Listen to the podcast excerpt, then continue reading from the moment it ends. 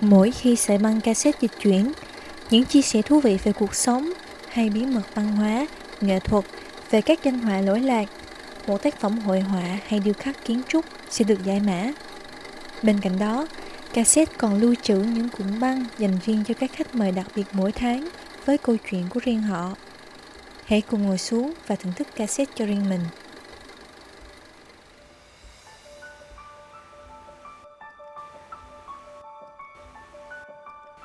Trong suốt 15 năm, họa sĩ người Mỹ Andrew Wyeth đã thực hiện 247 bức tranh bí mật, bao gồm nhiều tác phẩm khỏa thân và toàn bộ đều xoay quanh một người phụ nữ có tên Haga. Ông cất giấu kỹ những bức họa này, không để ai biết, ngay cả vợ, một người vốn tham gia rất sâu vào hoạt động sáng tác và bán tranh của ông. Haga là ai? Cô tình nhân bí ẩn hay chỉ đơn thuần là nàng thơ yêu thích của danh họa nổi tiếng nhất thế kỷ 20? Hãy cùng ca theo dấu bộ tranh Haga trong tập podcast lần này với tựa đề The Secret Muse of Andrew Wyeth.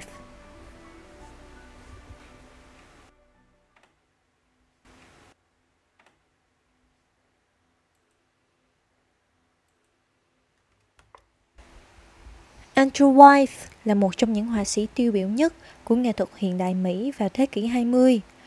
Ông thường khắc họa hình ảnh thiên nhiên và con người trốn qua nhà với bản màu trầm có phần ảm đạm như nâu, đen và vàng cháy. Cảm giác bình lặng, đượm buồn toát lên từ những bức họa do ông sáng tác là đại diện cả một thời đại mà trong đó con người luôn phải đối diện với sự cô độc sâu thẳm thường trực. Thành công và danh tiếng của ông được xây dựng dựa trên hình tượng một người họa sĩ bình dị, yêu con người và thiên nhiên. Vì vậy, khi bộ tranh về Hega được công khai, chúng đã tạo nên một cơn sốt rất lớn đối với công chúng và gây cho ông không ít rắc rối.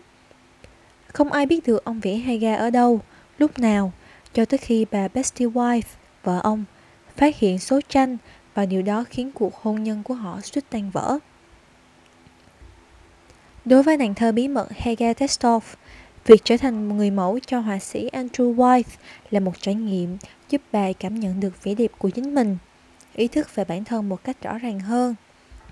Sau này, bà có chia sẻ trong bộ phim tài liệu Haga về những xúc cảm của bà khi lần đầu tiên ngồi làm mẫu cho họa sĩ rằng Chỉ qua một lần ngồi làm mẫu, tôi đã cảm thấy như mình được tái sinh. Lần đầu tiên có một ai đó thực sự nhìn ngắm, quan sát tôi một cách kỹ lưỡng, tỉ mỉ, thực sự nhìn thấu tôi. Bản thân bà Haga Testov cũng mong muốn toàn bộ quá trình làm mẫu này được giữ kín. Tôi thấy thoải mái hơn khi không ai biết đến mình. Tôi thích thú với việc làm mẫu, nhưng lại muốn bản thân chỉ như một nhân vật được tạo ra từ trí tưởng tượng của họa sĩ. Tôi ở đó, ngồi làm mẫu, nhưng vẫn hoàn toàn bí ẩn và không được biết đến. Trong khi đó, họa sĩ White khi ấy vốn đã nổi tiếng tại Mỹ, lại tìm được cảm giác bình an, thư thái khi có thể sáng tác trong sự tĩnh lặng và bí mật. Không phải chịu áp lực của sự quan sát, đánh giá hay thậm chí là sự săn đón để đặt hàng. Để có được sự bí mật tuyệt đối đó, họa sĩ Andrew White cần một người mẫu lặng lẽ và kính tiếng như nàng thơ Haga. Có người nhận định rằng thân thể và nét đẹp của Haga là một yếu tố tự nhiên – không tách rời với tranh phong cảnh vùng Chatford của White và vì vậy mà ông vô cùng ưu ái nàng. Theo chuyên gia lịch sử hội họa John Wilmerding, họa sĩ White đã dành một sự chú tâm rất lớn cho riêng một người mẫu trong suốt một khoảng thời gian kéo dài với rất nhiều tác phẩm. Đó là một điều rất đặc biệt, nếu không muốn nói là duy nhất trong lịch sử hội họa Mỹ. Nhà phê bình hội họa James Garner thậm chí còn gọi bà Haga Testoff là nàng thơ cuối cùng nổi tiếng nhờ hội họa bởi sức hấp dẫn lớn mà chùm tranh Haga tạo ra đối với giới mỹ thuật, truyền thông và công chúng, khiến người ta ngay lập tức muốn tìm hiểu về người mẫu. Tại thời điểm bộ tranh Haga được công khai, cái tác phẩm đã xuất hiện trên trang bìa của những tờ tạp chí nổi tiếng tại Mỹ. Bà Haga cảm thấy vui mừng vì vẻ đẹp của những bức tranh được đánh giá cao – nhưng lại thất vọng trước những đồn đoán dấy lên trong dư luận.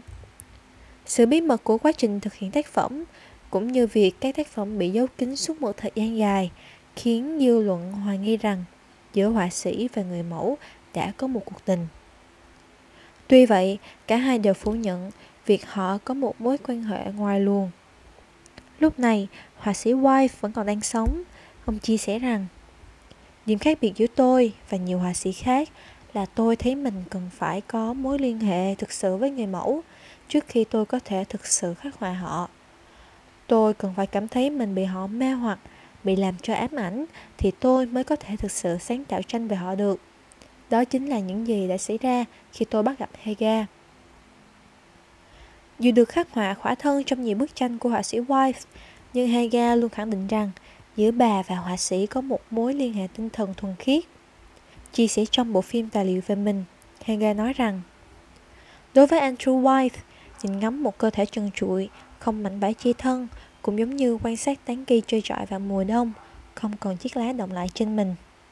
Sau này, bà vẫn giữ mối quan hệ thân tình với White và đóng vai trò là người chăm sóc cho ông những năm tháng cuối đời. Đây vốn là công việc mà bà Testoff đã làm từ khi còn trẻ như một kế sinh nhai. Trước đây, bà học để trở thành y tá. Sau đó, bà lập gia đình, sinh bốn người con và chuyên nhận hỗ trợ chăm sóc người già.